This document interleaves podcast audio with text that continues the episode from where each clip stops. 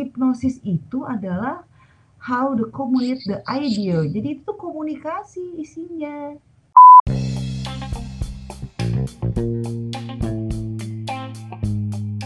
Halo, selamat datang di podcast Dokter Gigi Gaul. Hari ini kita akan membahas mengenai hipnodonsia atau dental hipnosis.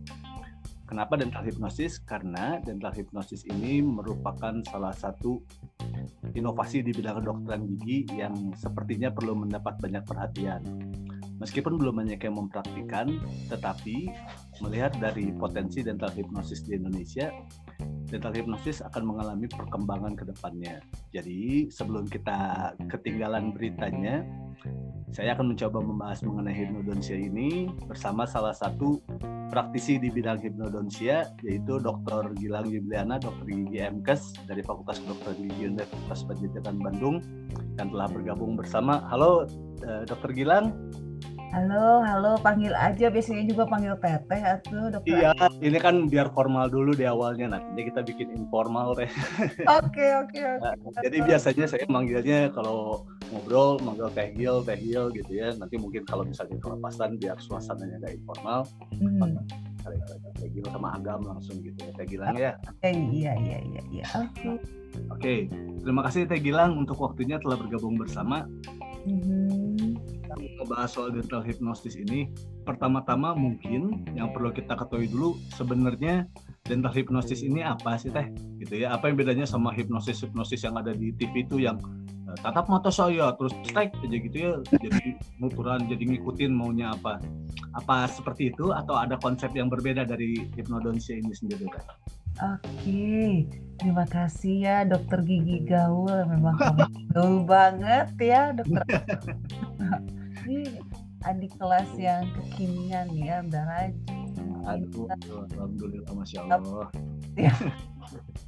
Oke, terima kasih kesempatan berbicara masalah hipnodonsia atau dental hipnosis atau hipnosis.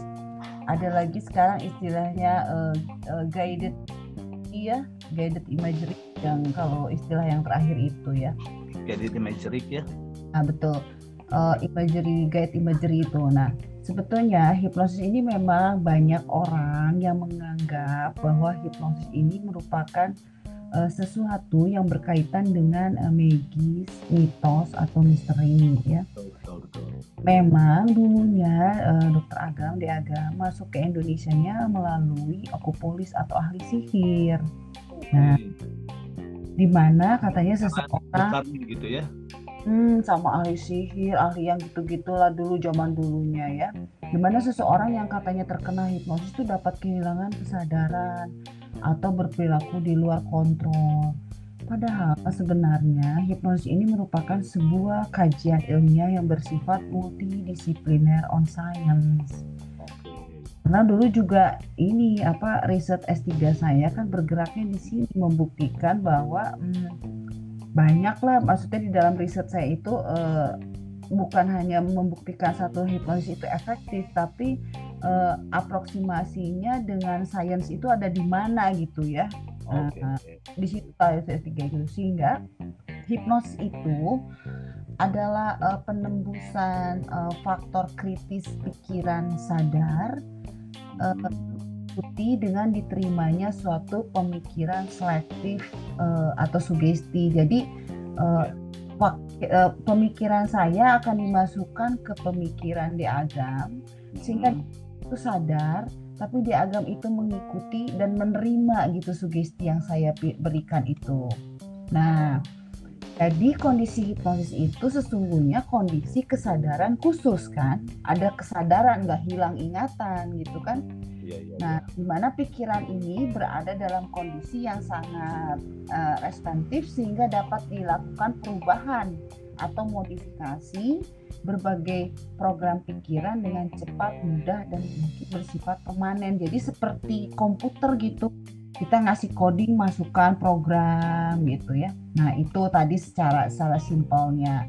Namun bila mengindu kepada eh, terminologi bahasa ya, hipnosis itu eh, katanya berasal dari bahasa Yunani ya yang tidur memang. Nah menurut kamus nih kamus bahasa Indonesia uh, hipnosis juga uh, keadaan seperti tidur karena sugesti ya pada taraf permulaan orang itu berada di bawah pengaruh orang yang berikan sugesti. Jadi bukannya tidur kita tidur kayak malam-malam itu kan gelombang nol ya tidur. Iya, iya. nah, kalau kita menginduk kepada uh, American Psychological Association apa itu ya 2000 sekitar 2014 tahun 2014-an Nah, si hipnosis ini merupakan keadaan sadar yang memfokus perhatian. Nah, fokus perhatian penurunan kesadaran periferal yang ditandai dengan meningkatnya kapasitas untuk merespon terhadap sugesti. Jadi dia tuh ikut ikut apa kata kita. Makanya kalau misalnya suka ada berita-berita uh, saya tuh ke hipnosis, jadi semua dikeluarin deh nggak nggak bisa nolak ikut yeah. aja gitu. Berarti udah masuk tuh ke alam bawah sadarnya jadi mengikuti gitu. kode programnya udah masuk dari si hipno yang menghipnosisnya ke yang tujuannya ini gitu ya teh ya? Oh seperti sekarang saya kan ditelepon nih sama di Agam diwawancara. Ya. sama dokter Gawo saya mau aja. Nah. Itu sebagian dari hipnosis berarti ya teh dari kemarin-kemarin udah disugesti bahwa Teh Gilang mau ya gitu Teh Gilang mau ya. Kita wawancara ya. Oh gitu. Oke. Okay. berarti nggak nggak se ekstrim yang acara show di TV sampai tidur dan akhirnya bahkan sambil sleepwalking gitu ya istilahnya berjalan terus dia mengapak-ngapakan tangan mengapak-ngapakan tangan gitu Lebih. melompat dia melompat nggak gitu ya hanya penurunan kesadaran periferal tadi itu aja nah, sebagian ya. itu sih lebih ke entertain ya kalau bilang entertain ada efek entertain di situ ada efek uh, ah namanya juga kan namanya entertainnya ada pengkondisian dan lain sebagainya kalau kita kan ya kita kan scientist base ya lalu kita praktisi profesi dokter gigi yang memang ya profesional gitu kan jelas gitu jelas rujukannya jelas SOP-nya gitu kurang lebih begitulah. Jadi kurang nah, lebihnya bahwa ini pemanfaatan sisi positif dari hipnosisnya gitu ya dan yang itu oh. uh, untuk kejahatan-kejahatan itu sisi negatifnya karena dia penurunan kesadaran dimanfaatkan. Berikan barang berikan ini gitu ya. Hmm. oke oke okay, I see.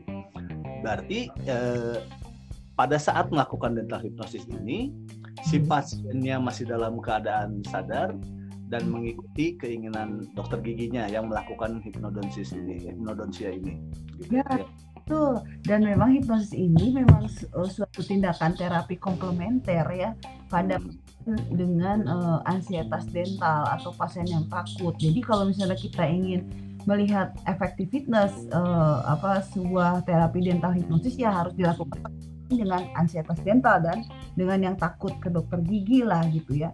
Ya kalau nggak takut mah kernaon atau untuk apa? benar benar. Nggak perlu ditenangkan ya teh ya. Nggak ada nggak ada kecemasan gitu ya. Ini kan tujuannya untuk meredakan kecemasan salah satunya. Tuh tapi tadi yang dokter dokter gigi gaul katakan ilmu ini memang bukan ilmu baru ya sudah lama cuma hmm, makin berkembang karena memang eh, mungkin sekarang kan sudah mulai multidisipliner on science ya di insta apa di institusi kami di pendidikan juga ya kajian ini yang bersifat multidisiplin on science lalu berikutnya jumlah orang dengan ansietas dental secara epidemiologi itu makin makin terlihat naik gitu banyak hmm, ya betul, betul. pertanyaannya kalau dengan ada need dan demand kan di situ kan ada ada kebutuhan untuk kalau pasien yang cemas diapain gitu kan iya masa datang ke dokter gigi cemas nih nggak usah dikerjain gitu ya kan kesian juga ya Betul. Padahal dia butuh perawatan dentalnya. Nah, dokter gigi ketika teteh itu uh, ini kan selama ini bingung kita itu ya uh, ini irisan ilmunya ke mana gitu karena kalau ini mau masuk ke kurikulum base ya ke pendidikan kita kan harus tahu uh, linearisasi keilmuannya di mana. Nggak bisa main ngajarin aja gitu kan ya. Ada ada epistemologinya ya. Salah ya. ngajarin nanti efek negatifnya pula yang diambil kan. Nanti ah. bertanggung jawab institusi pendidikannya. Tak benar. Perlu pengkajian lebih dalam ini kalau untuk dimasukkan ke kurikulum uh, pendidikan sepertinya ya. Sih filsafat ilmu kan yang akan bermain. Jadi nggak nggak bisa saya ternyata dari sini mulainya itu adalah uh, dari komunikasi. Jadi uh, hipnosis itu adalah how to communicate the idea. Jadi itu komunikasi isinya. Cuman komunikasi seperti apa gitu kan pertanyaannya ya? Apakah seperti komunikasi kita sehari-hari? Oh tidak, ternyata ada polanya. Dimodifikasi gitu ya. Oh, ada polanya. Kembali uh, pada saat praktek ini apa apa kan kemarin tuh di uh, sempat agak webinar juga sama yang berhubungan dengan hipnosis ini. Dia sampai ke taraf bisa dental analgesia juga ke kehilangan ini mengendalikan rasa sakit gitu teh hipnodonsia ini? Ya bisa sampai mengendalikan rasa sakit atau bisa sampai sampai membuat dia jadi uh, apa namanya uh, ini, ini sistemnya mengalihkan perhatian dari rasa sakit gitu ya. Berarti ya kita memodifikasi si pasien gitu ya. Seperti uh, apa namanya uh, reseptor nyerinya diblok kan di amigdala itu diputar. Oh, oke. Okay. kan mainnya di amigdala. Hmm. menyetop uh, ini kiriman bahwa ada nyeri ke otak gitu ya. Jadi si otak nggak menerima sensor adanya sesuatu yang membahayakan tubuh gitu ya ya bahkan itu tuh ada pathway-nya namanya pathway-nya jadi kapan ketika kalimat apa yang diucap kalimat mantra apa yang diucapkan oleh juru hipnosis dalam hal ini hipnodontik ya dokter dengan kemampuan hipnosis namanya kan hipnodontik. Nah ketika seorang dokter gigi menyebutkan apa kok bisa-bisanya si reseptor nyerinya itu nggak nyampe gitu? Hmm itu yang udah ketemu sekarang. Oke. Okay. Dan Kali, ini bisa diajarkan gitu teh? Bisa karena kenapa itu? Karena pas waktu riset ketiga kemarin kan keluar polanya tuh. Hmm. yang kita ambil menjadi model pemodelan gitu. Nah kalau itu direpetisi, dibalik, di, diulang, diulang, hmm. pengulang berapa kali bisa menyebabkan pasien yang menjadi uh, apa uh, menurunkan ansietas nyerinya itu gitu kan? Hmm sampai ada polanya ketemu berapa kali kalimat yang harus diulang kalimat apa yang harus disebut gitu kan? Oh, iya, iya, nah iya. sebenarnya kalau diterusin bisa jadi rumus matematika juga kan? Masuk ke SOP-nya bahwa mengulang kata ini sekian kali nanti akan tercapai kondisi penurunan yang diharapkan gitu ya. Karena kan ada kita kan pas waktu S3 kan ngukurnya kan pakai biomarker ya. Uh, jadi kalau misalnya turun nih kita bisa gini lah. Oke okay, ini di, udah dihipnosis nih. Kecemasannya turun. Kata siapa? Kata dokter gigi gaul atau kata Gilang? Yang nggak bisa kata kan harus kuantitas harus terukur. Harus nah, objektif ya nggak bisa subjektif ya sih. Scientific base itu kan harus mengadopsi tiga parameter. Dia observe, uh, objektif measurable and repeatable. Oke. Okay. bukan karena agam bukan karena efek Gilang tapi semua harus sama gitu kan? Nah itu scientific base-nya. Nah dengan begitu kita jadi punya pemodelan gitu. Kalimat apa berapa kali gitu kan ya. Nanti adalah uh, diskusi berikutnya ya kita harus uh, apa namanya uh, mengulang kalimat apa ya. Oke. Okay?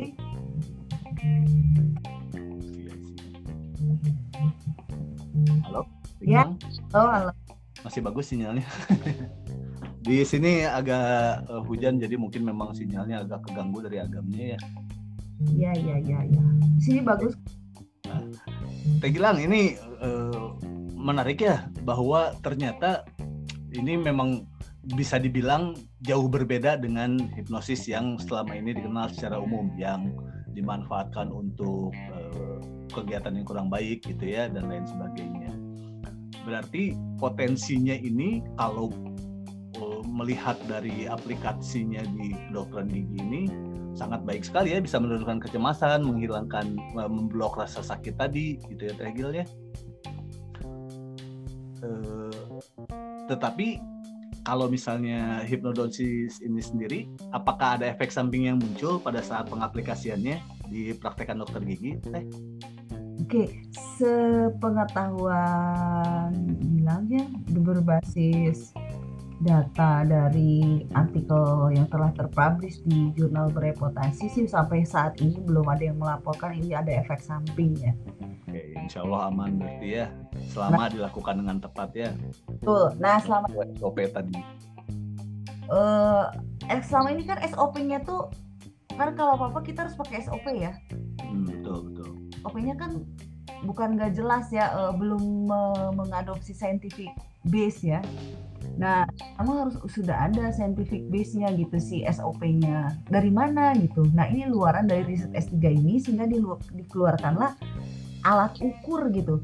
Alat ukur kemampuan si dokter gigi dalam melakukan proses dental hipnosis. Jadi ada scoring. Kalau misalnya scoringnya skalanya kan eh, skala 1, 2, 3. Kalau misalnya dia masuk ke situ ada ada kategorinya berarti pasiennya sudah masuk ke dalam posisi terhipnosis gitu. Mulai dilancarkan serangan-serangan yang mau dilakukan gitu ya pencabutan giginya kah atau apanya di bidang kedokteran giginya Dari dari dari pasien datang nih ya misalnya gini lah. Hmm, datang gitu ya. eh, siapa sih yang harus eh, menemui pasien duluan gitu? Kalau dia ingin me- hasil akhirnya pasien yang terhipnosis, arti ketika pasien datang aja itu sudah melakukan eh, the way of apa eh, pintunya hipnosis sudah terjadi. Kalau dokter giginya yang menyambut pasien duluan. Nah, lalu menyebutkan nama pasien di awal gitu kan ya. Setelah itu melakukan proses anamnesis sistemik. Jadi ini kan rangkaian proses kan?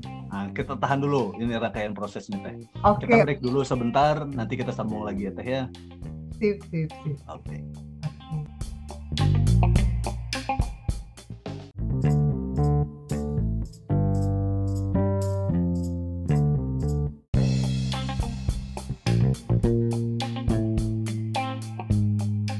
Oke, kembali lagi di podcast Dokter Gigi Gaul. Kita kali ini akan melanjutkan pembicaraan di sesi sebelumnya mengenai rangkaian proses hipnosis di bidang kedokteran gigi atau hipnodonsia. Halo, eh, Teh Gilang. Ya, ya, ya, ya. Lagi. Jadi sebenarnya, jadi sebenarnya hipnodonsia ini pun ada tahapan proses yang eh, harus dilakukan gitu ya, Teh ya. Apa aja tuh, Teh? Secara prinsip tahapnya sih ada tahapan induksi, induksi dan tahapan sugesti. Secara prinsip ada dua. Namun jangan lakukan induksi sebelum melakukan komunikasi efektif dengan pasien. Jadi sebelum melakukan induksi harus melakukan komunikasi efektif dengan pasien dulu.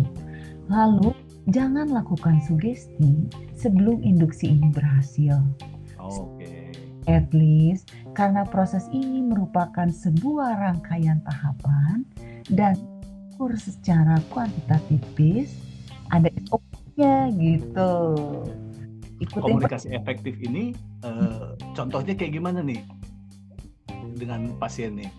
Eh, nada bicara yang diaturkah atau pertanyaan yang harus dikeluarkankah atau gesture sikap dari si dokter gigi juga termasuk gitu gimana Teh? Aduh, ini pertanyaannya cerdas banget ya.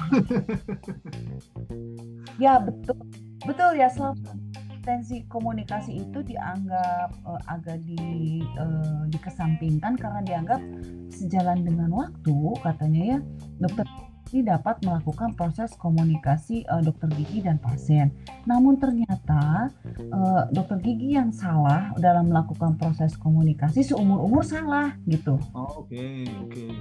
Komunikasi ini bisa Negatif ke pasiennya gitu ya Teh ya? dan bisa dipelajari dan memang ada ilmunya gitu. Seperti apa komunikasi yang efektif itu gitu ya. Nah kebetulan lagi banyak kebetulannya ya. FKG mengeluarkan alat ukur komunikasi dokter gigi dan pasien versi dalam praktek hipnodonsia ini. komunikasi dulu ya komunikasi dulu nggak ada jadi alat ukur komunikasi dokter gigi eh, dan pasien.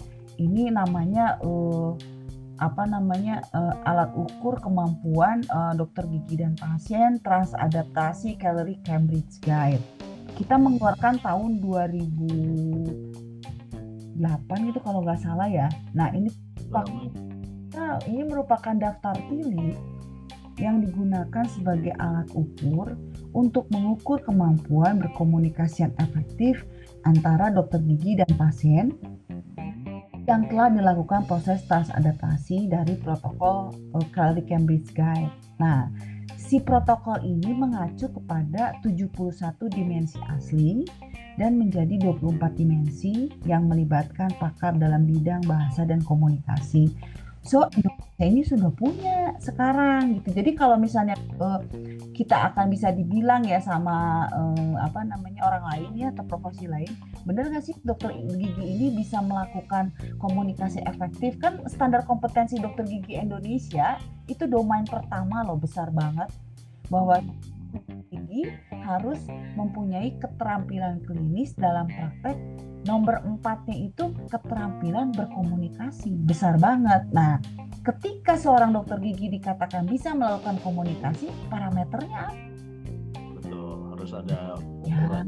ada ukurannya sehingga sekarang sih udah dipakai di Indonesia sih seluruh FKG di Indonesia sudah menggunakan ini gitu. Jadi kalau dokter gigi yang lu, bisa dikatakan lulus uji kompetensi ya harus bisa melakukan ini. Nah, oke, okay. si komunikasi efektif ini kan awal pintu gerbang hipnosis tuh kan awalnya komunikasi efektif dulu kan? Hmm. gini lah eh, dokter gigi tidak akan bisa melakukan proses hipnosis kalau belum bisa melakukan komunikasi efektif. Sama kayak bayi. Bayi anak anak bisa lari kan awalnya dari merayap dulu kan. Rendang baru bisa maraton. Nah ini pun sama gitu. Jadi ini merupakan sebuah rangkaian proses gitu kurang lebih. Ada kok kalau di googling juga tinggal uh, dimasukkan saja uh, alat ukur komunikasi uh, kemampuan dokter gigi dan pasien uh, Indonesia versi. Nah, nanti keluar uh, link official Unpad-nya. Oh, Oke. Okay. Okay. Hmm. Boleh nanti dicari. Okay.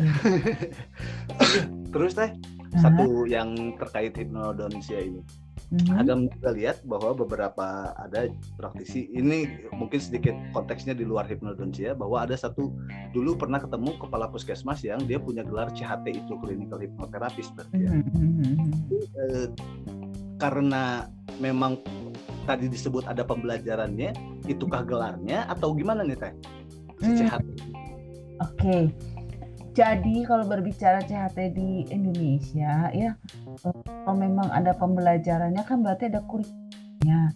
Udah ada kurikulum berarti ada sekolahannya gitu kan ya. Setahu saya sih kalau sekolahan kan berarti harus jelas ya eh, dia apakah dia terdaftar di Kemenristek atau apa ya. Nah, itu belum ada di Indonesia yang resmi seperti ini begitu ya.